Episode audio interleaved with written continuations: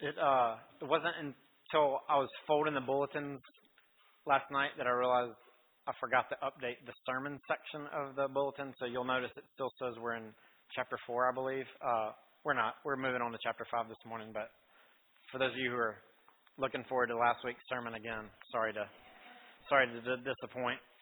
Uh, but um, Adelaide, do you remember what happened to your first fish? Elizabeth, the very first one? She died, didn't she? What about uh, the baby birds? Died, yep. Um, what about Daddy's grandma, Nana? She died, right? What about Mrs. Yee? Yeah, she died. Um, who else in here? That's just a few experiences from a three and five year old's life so far. How many of you in here would have a similar uh, chain of names and the result? Died, died, died. Every single one of us, all of our lives in here have been affected and shaped by death and by loss. It hurts. It hurts.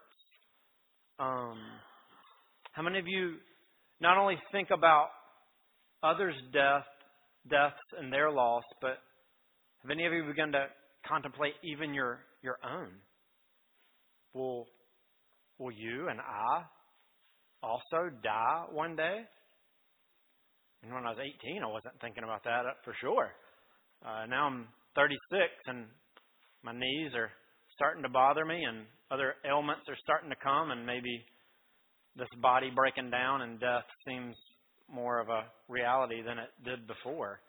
Um, uh, what what is it about our world and the experiences that we all face? Death, loss, hurt, um, specifically the loss of of life.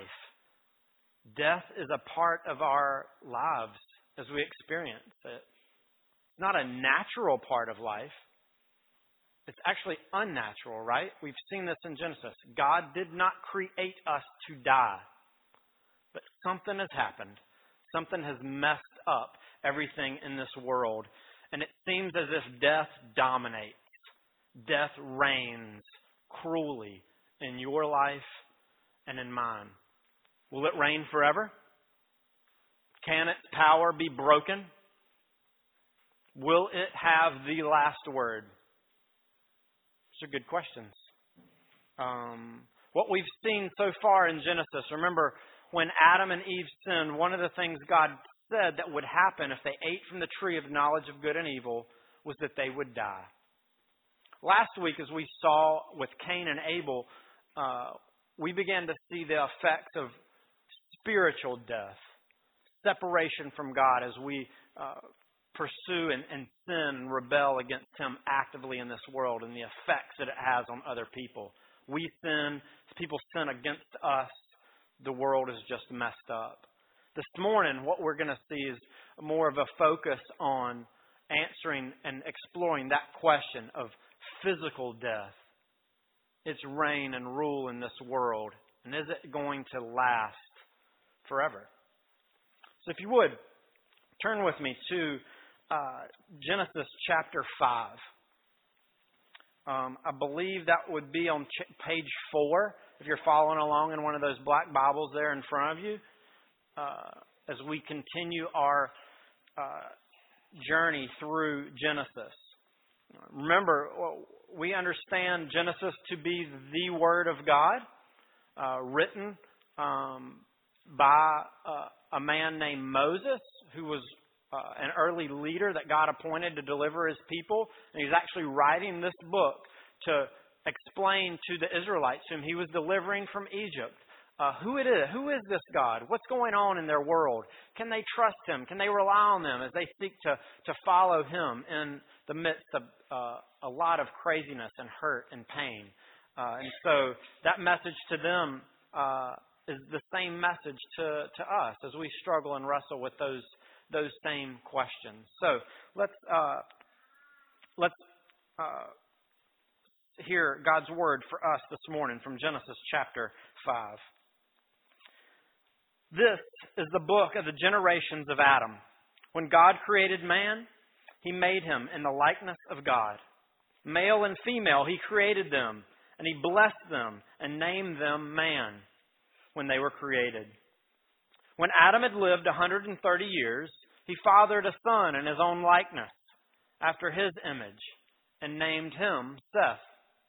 The days of Adam after he fathered Seth were 800 years, and he had other sons and daughters.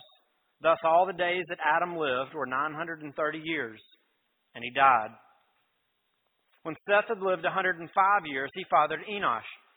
Seth lived after he fathered Enosh 807 years and had other sons and daughters. Thus, all the days of Seth were 912 years, and he died. When Enosh had lived 90 years, he fathered Kenan. Enosh lived after he fathered Kenan 80, 815 years and had other sons and daughters. Thus, all the days of Enosh were 905 years, and he died.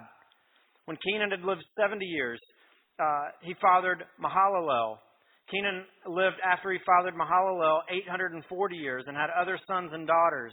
Thus, all the days of Kenan were 910 years, and he died. When Mahalalel had lived 65 years, he fathered Jared. Mahalalel lived after he fathered Jared 830 years and had other sons and daughters. Thus, all the days of Mahalalel were 895 years, and he died. When Jared had lived 162 years, he fathered Enoch. Jared lived after he fathered Enoch 800 years and had other sons and daughters. Thus, all the days of Jared were 962 years, and he died. When, Enoch, when Enoch had lived 65 years, he fathered Methuselah. Enoch walked with God after he fathered Methuselah 300 years and had other sons and daughters. Thus, all the days of Enoch were 365 years.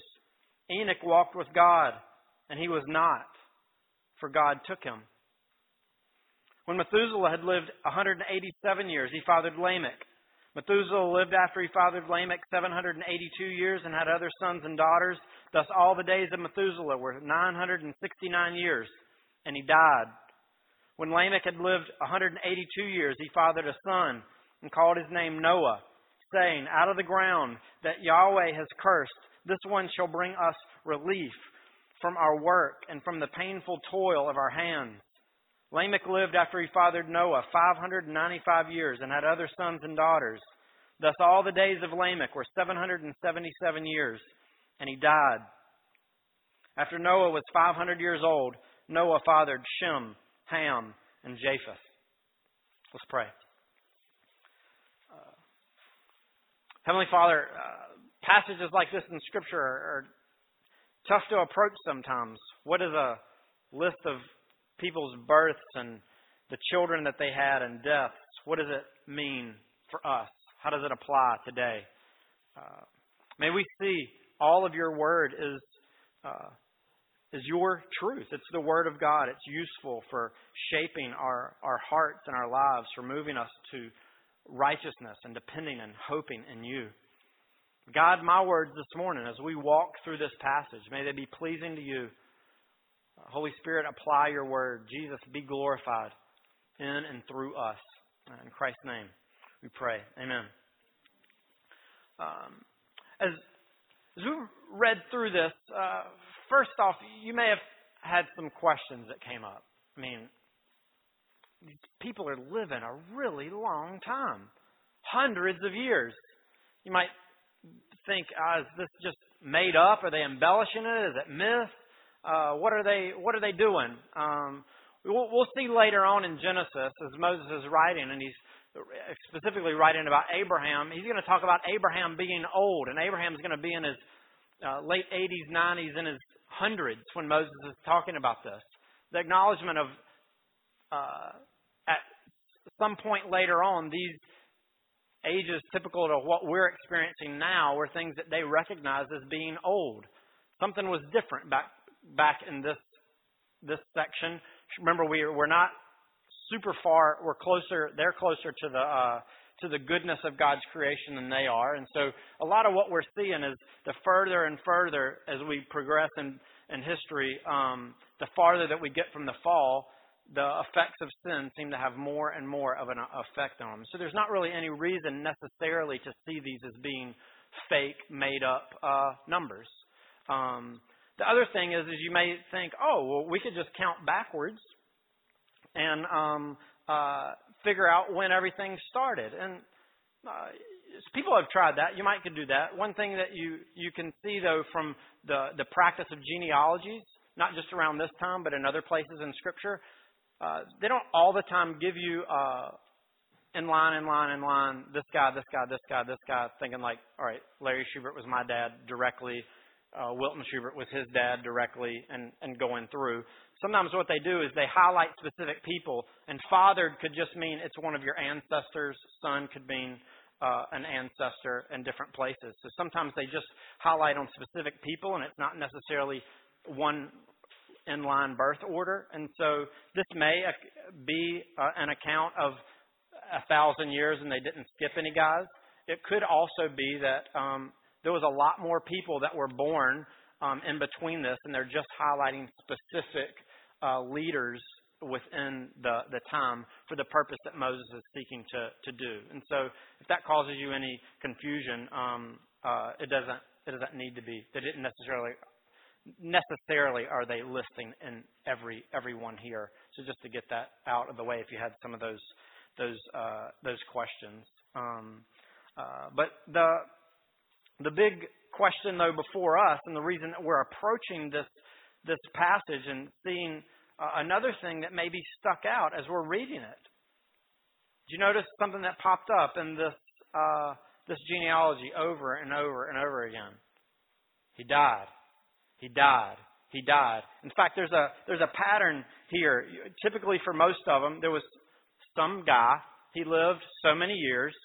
Um, he uh, he had a, a son or a descendant. Then he lived so many years after that. He had other sons and daughters. And then all the days of this particular guy were so many years, and he died. But in three places in this genealogy, that pattern breaks. The pattern breaks with Adam. He does the account of Adam doesn't follow that pattern. There's a break with Enoch, and then there's also something that's different with uh, with Lamech at the end, and Noah a little bit as well. So what we want to do is, why would Moses break the pattern there? He died, he died, he died. And then in these particular places, he gives us more information. That's part of Moses' uh, the way he's writing to us. We want to focus on those guys and see, all right, what is it that he's teaching us?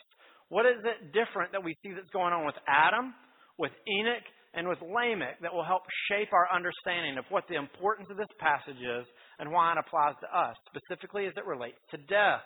Because of that emphasis, died, died, died, died, doesn't really show up in other genealogies that Moses is going to give us in the rest of Genesis. The focus is in seeing how death is passed on. And we all experience that. We've just acknowledged that we see see death going around. Why why is it this way though? I know Adam and Eve sinned and God told them, "Hey, if you eat of the tree of the knowledge of good and evil, you're going to die."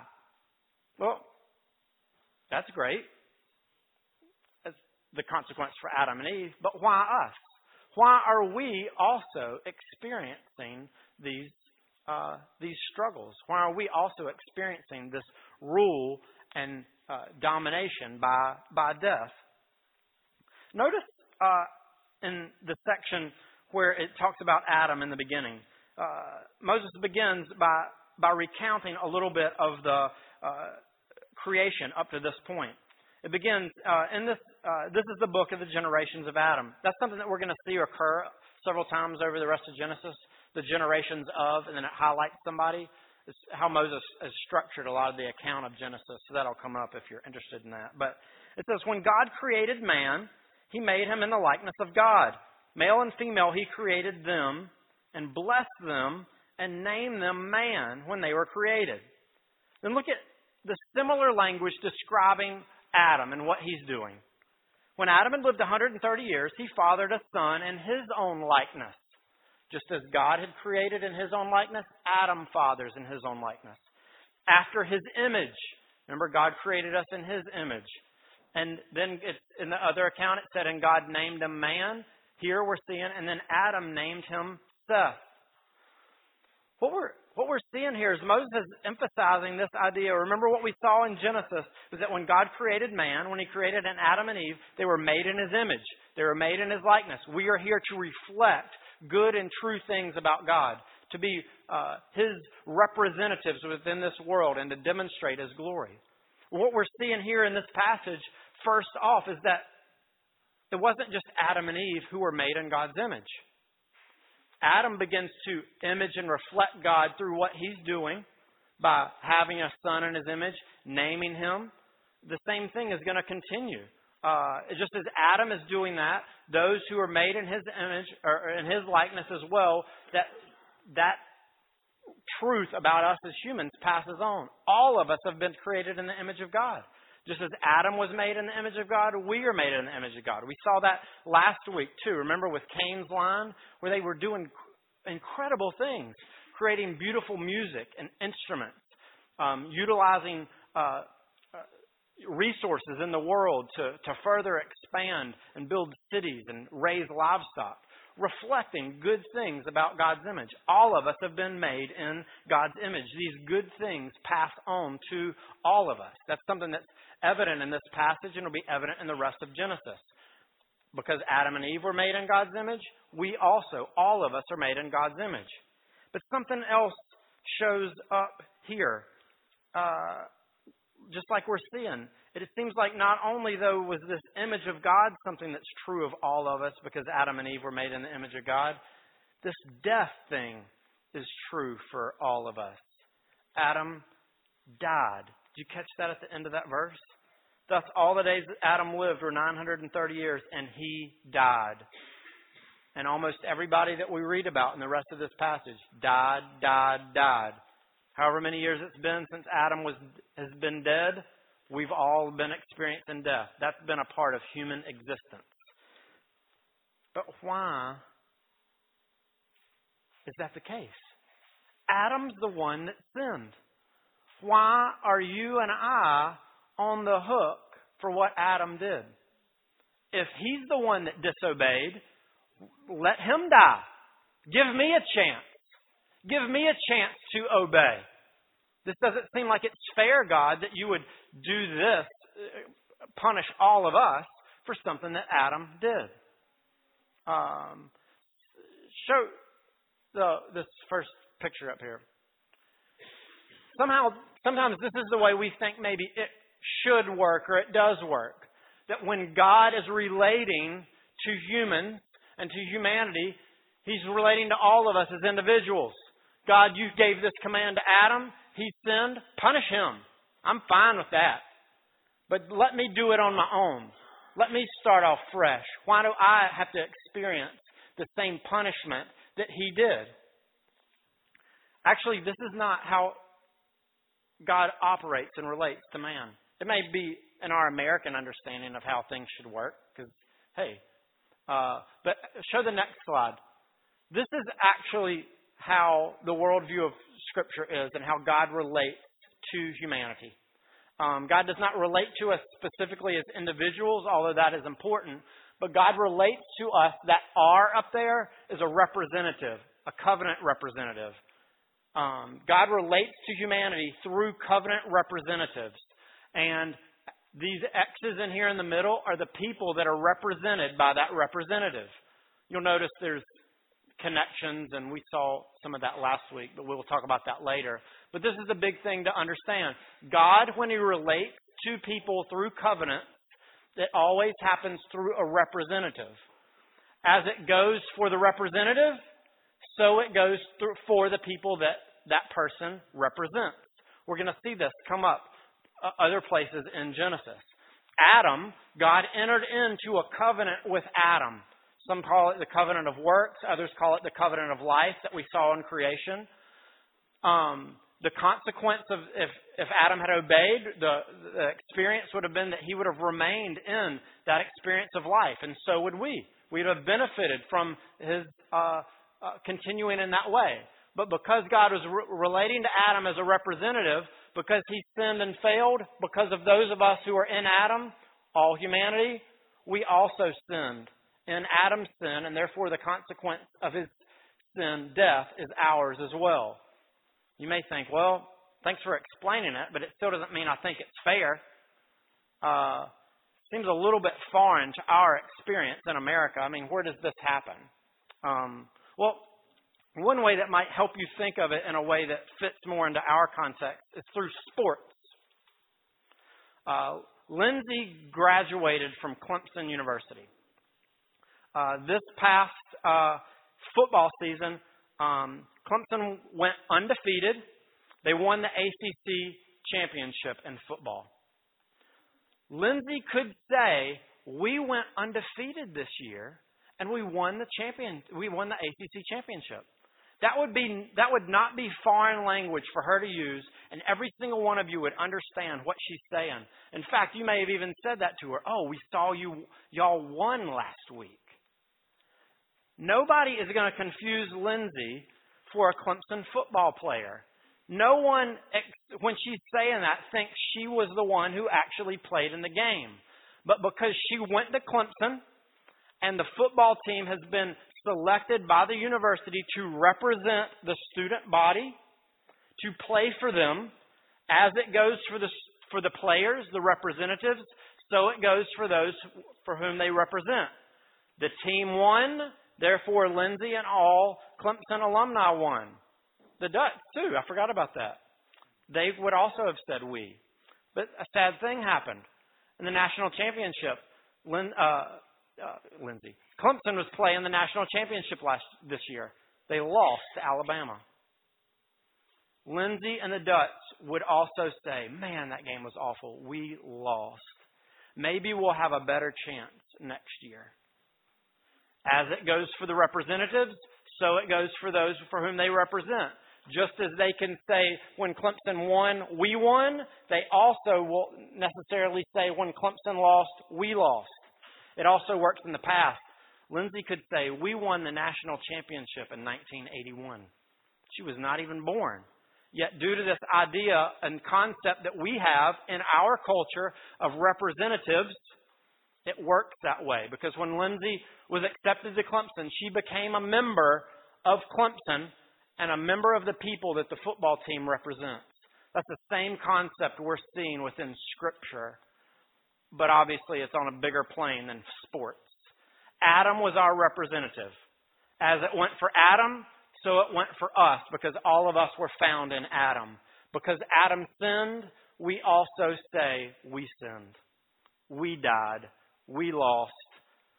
Because Adam was created in the image of God, we also experience that. We have been made in the image of God because He is our representative.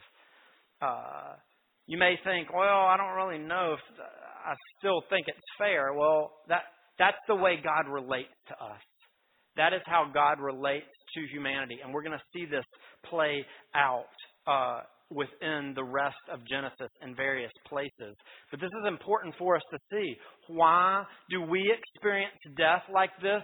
Because it was Adam who sinned. Well, it's because the way it worked out is Adam was our covenant representative, and the reason you and I experience death and goldfish get sick and die, and my grandmother died, and our friend King George died, and you all experienced death and loss. We lost a little baby.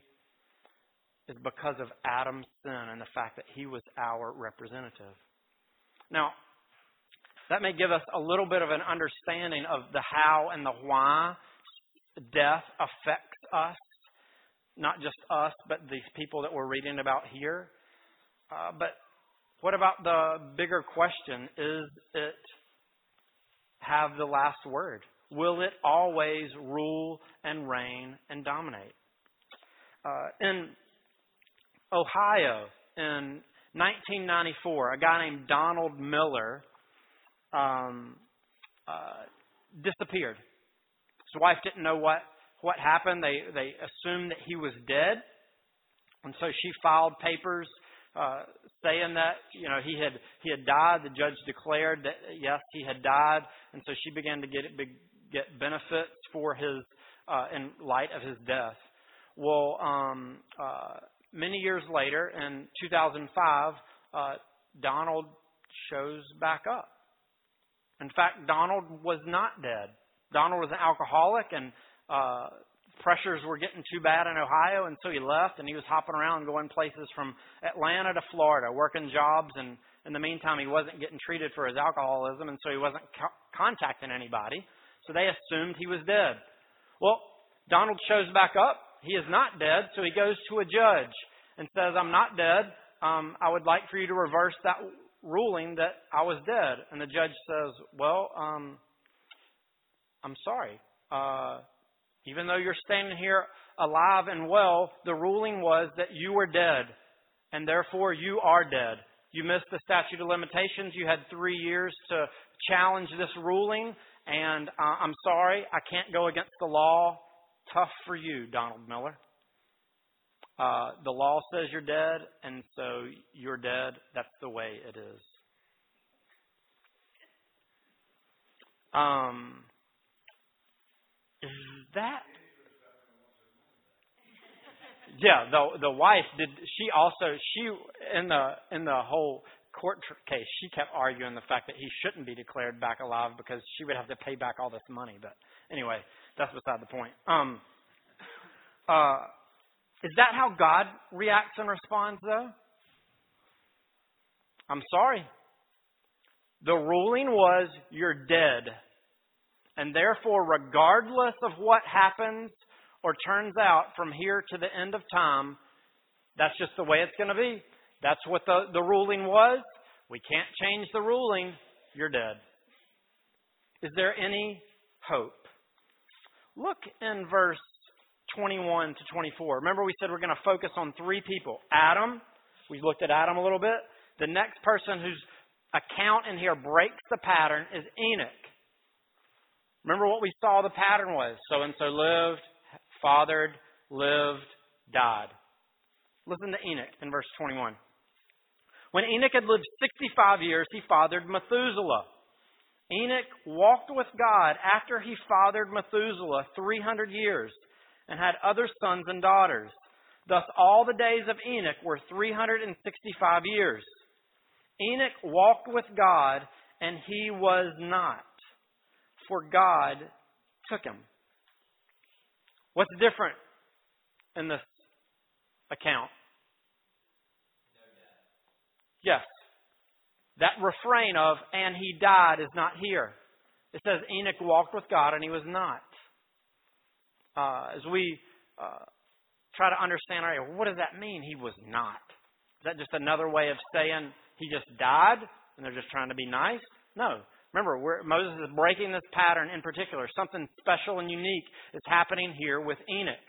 Uh, one of the principles we use to help us interpret and understand what's going on with Scripture is uh, places that are, are, are difficult to understand um, we look to, to other places in Scripture to help us understand it. And actually, in Hebrews, uh, which is another book towards the end of the Bible, if you're following along in that, that one of those black Bibles, you'll find this on page uh, 1007. Hebrews chapter 11 talks about this guy, Enoch.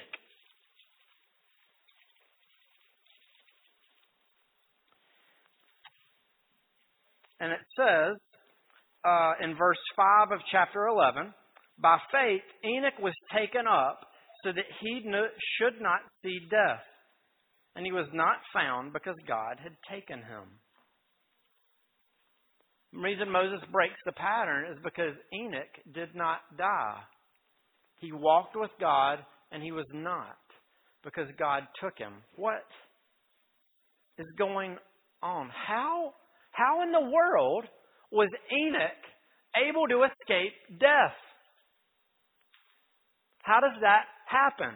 Why and how did God take him and all of these other people here? Died, died, died. What was it with Enoch?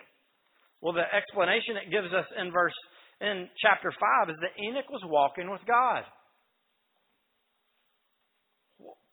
What, is, what does that mean? Uh, as it says, Enoch walked with God and he was not, for God took him. W- walking with God. Does that just mean he pleased God enough? Enoch was such a good guy That God looked down on him, and Enoch and God were such good buddies and pals, and Enoch was always doing the right thing. And compared to all of these other guys in Cain's line and Seth's line, God was like, you know what, Enoch, you're such a good guy. Everybody else deserves to die, but you don't. And so what I'm going to do is I'm going to take you, before you die, I'm going to take you to be with me because you don't deserve to die. Is that, is that what's going on? Is that what it means to walk with God? And is that the reason Enoch was, was released and delivered from death? Remember what we saw last week with Cain. Is God just, is God pleased by the externals alone? Or does the internal stuff also have to come along with it? It's about our heart and our faith and our looking to Him. In fact, let's look back to that passage in Hebrews on page 1007 and see what it says. By faith, Enoch was taken up so that he should not see death, and he was not found because God had taken him. Now, before he was taken, he was commended as having pleased God. And without faith, it is impossible to please him. For whoever would draw near to God must believe that he exists and that he rewards those who seek him. Are works important? Yes. Part of our re- responsibility as being in a covenant with God is our obedience. We need to obey. But how one pleases God is through faith. It is walking with God. Uh, these works aren't meritorious. You're not earning any kind of favor before God. Enoch didn't earn any favor and merit. He deserved death just like the rest of us. The difference, and the rest of these other people, the difference was that Enoch was walking and looking to God in faith. And for some reason, God said, for Enoch, I'm going to break the pattern. God's given us a little bit of insight into what he's up to that death doesn't necessarily have the last word. God is the one who is in charge. God has the ability to redeem and deliver us from the power and the dominion of death. We see that here with Enoch. A flash of hope in the midst of this dark, died, died, died, died, died, died, died, died, died, died. But how does one escape death like this? Maybe what it was is the, these other guys, because we saw Seth's line was was calling upon the name of Yahweh, right? They were worshiping him. These other people had faith. Maybe what it was is Enoch just had more faith. And the reason that these other guys died and Enoch didn't is because he had more faith than them. You know what? The reason you and I haven't ha, will die or all of our family members have died, does that mean it's because they didn't believe enough? They didn't have enough faith? Well, no. That then turns faith into a work, right? See, maybe it's maybe it's not so much the amount of your faith as it is the object of your faith. We went to the Adventure Park in Virginia Beach last weekend. This is like a high ropes course thing with zip lines and uh, you have these carabiners and you have to do all these obstacles climbing on these tall wires and on these pieces of wood dangling yourself between trees and all this stuff. Well, at the end, you, you end in the top of a tree on this platform and you hook yourself onto this rope cable thing and you then have to jump off 10, 20, 30, 40 feet below. Now, some people had a lot of faith in this cable to be able to support them and that it would not keep them from plummeting into their death. And they would get off and just and go. Me, on the other hand, I was a little bit more ginger and tested it out at first, but I, I built up my my you know my faith in this thing through the process, and I was like, all right. And so you know I jumped, but you know what? There was this one girl, and she was super afraid to jump off. It took her, we were down there calling to her and encouraging her to jump, and she started and stopped and started and stopped, and it took her a really long time. Her faith and trust in this cable was very, very small. And eventually she fell off. And you know what? She fell all the way to the ground. No, that's not how it works. Because that, that cable isn't based on how much, how much faith you have, right? Since she only had a little bit of faith, it was only going to hold her a little bit, and she didn't have enough faith in the thing, and so she fell. No. Her little bit of faith in this great contraption that would hold her was enough to keep her from plummeting to her death. Because it, what mattered was not the amount of faith she had, but the object of the faith. Does that make sense? The cable wasn't gauging her faith based on if it was going to deliver her or not. This is the same thing we see in Scripture. A little bit of faith can embrace a great big God. It's the object of your faith that is important, not the amount of your faith. So some of you may be here, maybe you've just been walking with Jesus for a little bit of time. And you're like, man, I just don't really know if I can believe and, and I'm trusting in him as much as this person over here or you up here who's preaching from the Bible. See, the encouragement we have from what we see in Scripture and what we see uh, of how God reveals Himself is that to walk with God is to look to God in faith. It's to trust in Him, depend on Him, to flee to Him. Some of us may do that with more stronger, more faith than others. But this is the this is the truth of Scripture and the encouragement that it that we we have is that the little bit of faith that we have when we look to our great God, is more dependent on how strong He is and not on how strong we are. It's the object of our faith, not the amount of our faith. Well, that's great for Enoch, right? It wasn't for these other people. Maybe it's not for us. Is Enoch the only one? Uh, we saw that part of you know what we're talking about is God here is breaking in in a in a small way to give us hope to see that He has more power over death and He will deliver those. What is what's the object of our faith? If it's based more on not our amount but the object of our faith, Enoch escaped because he was walking with God. What do we need to understand more about the object of our faith? Well, let's look at this third person that breaks the pattern, Lamech. Down in verse 28. When Lamech had lived 182 years, he fathered a son and called his name Noah, saying, Out of the ground that Yahweh has cursed, this one shall bring us relief from our work and from the painful toil of our hands. This language that uh, Lamech's using, he's this toil, relief, uh, the ground.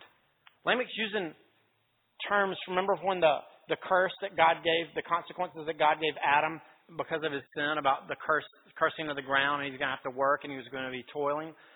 Lamech has this on his mind, and he's looking to this son of his and saying, um, he called him Noah. Noah sounds a little bit like relief. Out of the ground that Yahweh has cursed, this one, this son here, will bring us relief from the work, from our work and from the painful toil of our hands. Lamech seems in this instance, in this context, to have hope. In light of the, the consequences of the fall in the past, Lamech here is having hope that one is going to come who will bring deliverance. From his perspective, he's thinking maybe it possibly could be this son. That he will be the one who brings us relief from the consequences of sin. Why does Lamech still have hope? It's been at least around a thousand years, possibly more, for a, a thousand years, except for Enoch. They've just been seeing people, one after the other, dead, dead, dead, dead, dead. Why does he still have hope? A thousand years of death? A, who knows how many births have happened at this point? When? Where is this deliverer coming from? He sure hasn't come now. Why hasn't Enoch given up? Think about Israel in the context where they're receiving this passage. When Moses comes on the scene, you know how long they've been in oppression in Egypt? Over 400 years. When's God going to show up? What about these promises? why can Enoch or Lamech have hope after waiting so long and apparently looking around and seeing maybe God's not faithful to his promises after all? Look back to the beginning, back in uh, verse 1 and 2. When God created man, he made him in the likeness of God. Male and female, he created them, and he blessed them and named them man, and they were created. This blessing goes back to the beginning with the creation. Remember, God blessed them, and uh, he, when He's speaking to man, He blessed them, and He said, Be fruitful and multiply. Be fruitful and multiply. Let's see more offspring from you come, that more humans might be born. I'm blessing you that this may happen and that you will fill the earth and spread my glory. Remember God's promise. What was God's promise? From where was this deliverer going to come? It was going to be one of Eve's offspring, right? So for the past thousand years, kids, we saw this over and over again, right? They had many other sons and daughters, sons and daughters, sons and daughters. It may have appeared as God was not going to be faithful to his promises and that his offspring would not come. Maybe God had forgotten them because we're dying, we're suffering. But over and over again, sons and daughters came. The blessing continued. Actually, for a thousand years, Lamech had seen evidence of the faithfulness of God to keep his covenant promises because his blessing was still at hand. God was still at work bringing more offspring because that was the means by which he was going to deliver his people by bringing an offspring. Lamech here is hoping in that covenant keeping and covenant making God. That's the object of our faith. The God who keeps his promises. The one who has promised that the offspring would come for this long time of experiencing death and suffering, they had really also experienced God's faithfulness. The hope that Lamech has is the hope that we can have. And a God who continues, even when it's tough for us, even when it looks as if He is not going to fulfill His promises, we know that God is faithful and He's active in keeping them, even when it might not seem like He is. Lamech's object of his faith is in the provision and promises of God. That too should be the object of our faith. In uh, North Carolina earlier this, this has been in the past couple months. so as a, a judge.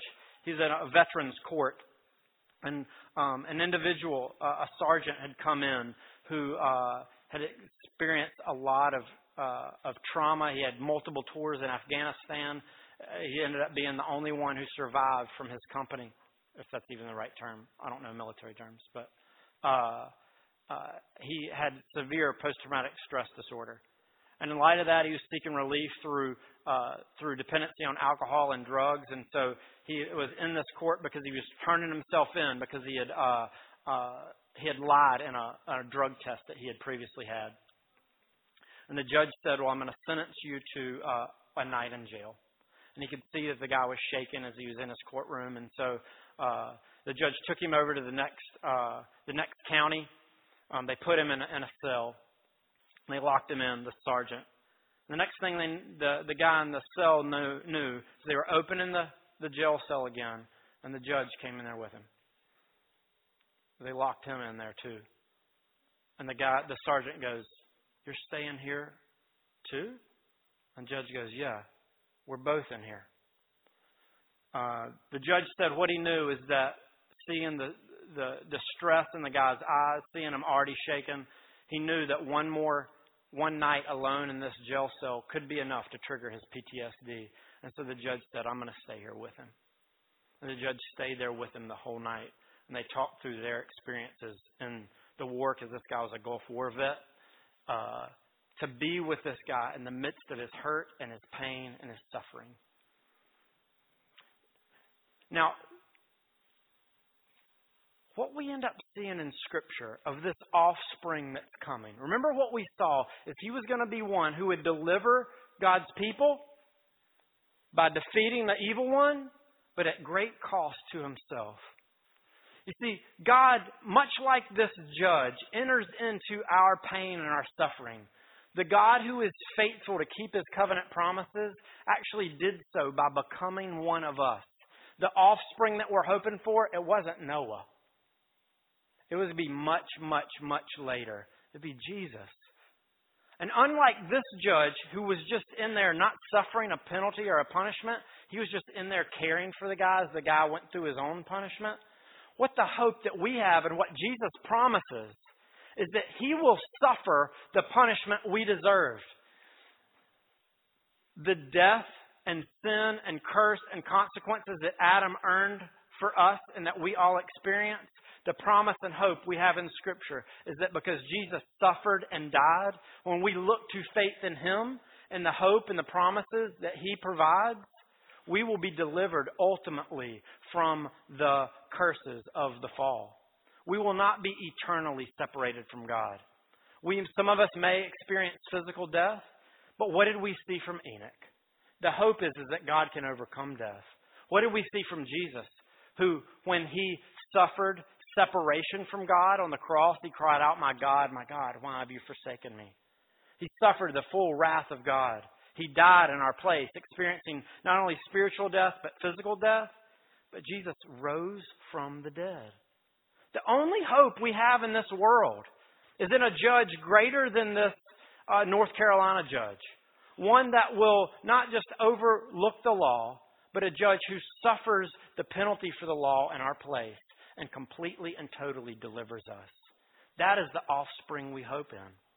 And right now, you may be suffering and hurting. You may have experienced loss and death. And you may wonder are these promises that God gave even way back in Genesis or the ones that Jesus had? Is there any hope that they will come true? Because we're just seeing too many people die. And we've had to wait too long. Is Jesus ever going to come? Is he ever going to make it right? Well, in the midst of this, like Lamech, we look back and hope in the, the faithfulness of our God, who we have seen all the while even when it might not appear like it. He has been faithful to keep his promises as he has brought Jesus, the promised offspring, and he will do so. The only hope you and I have in life and in death is Jesus, the promised offspring. God has delivered us by sending a new Adam to take our place, a new covenant representative who will completely fulfill the covenant and deliver those whom he represents. Let's look to Jesus. Let's pray. Father, we thank you that you are a covenant making and keeping God. Your promises are true. We can hope and trust in you. We thank you that death does not have the final word, but you do. We thank you that Jesus is the one who has delivered us, and you did keep your promises to bring that offspring. May we look to you in hope, and may we walk with you in faith. In Christ's name, amen.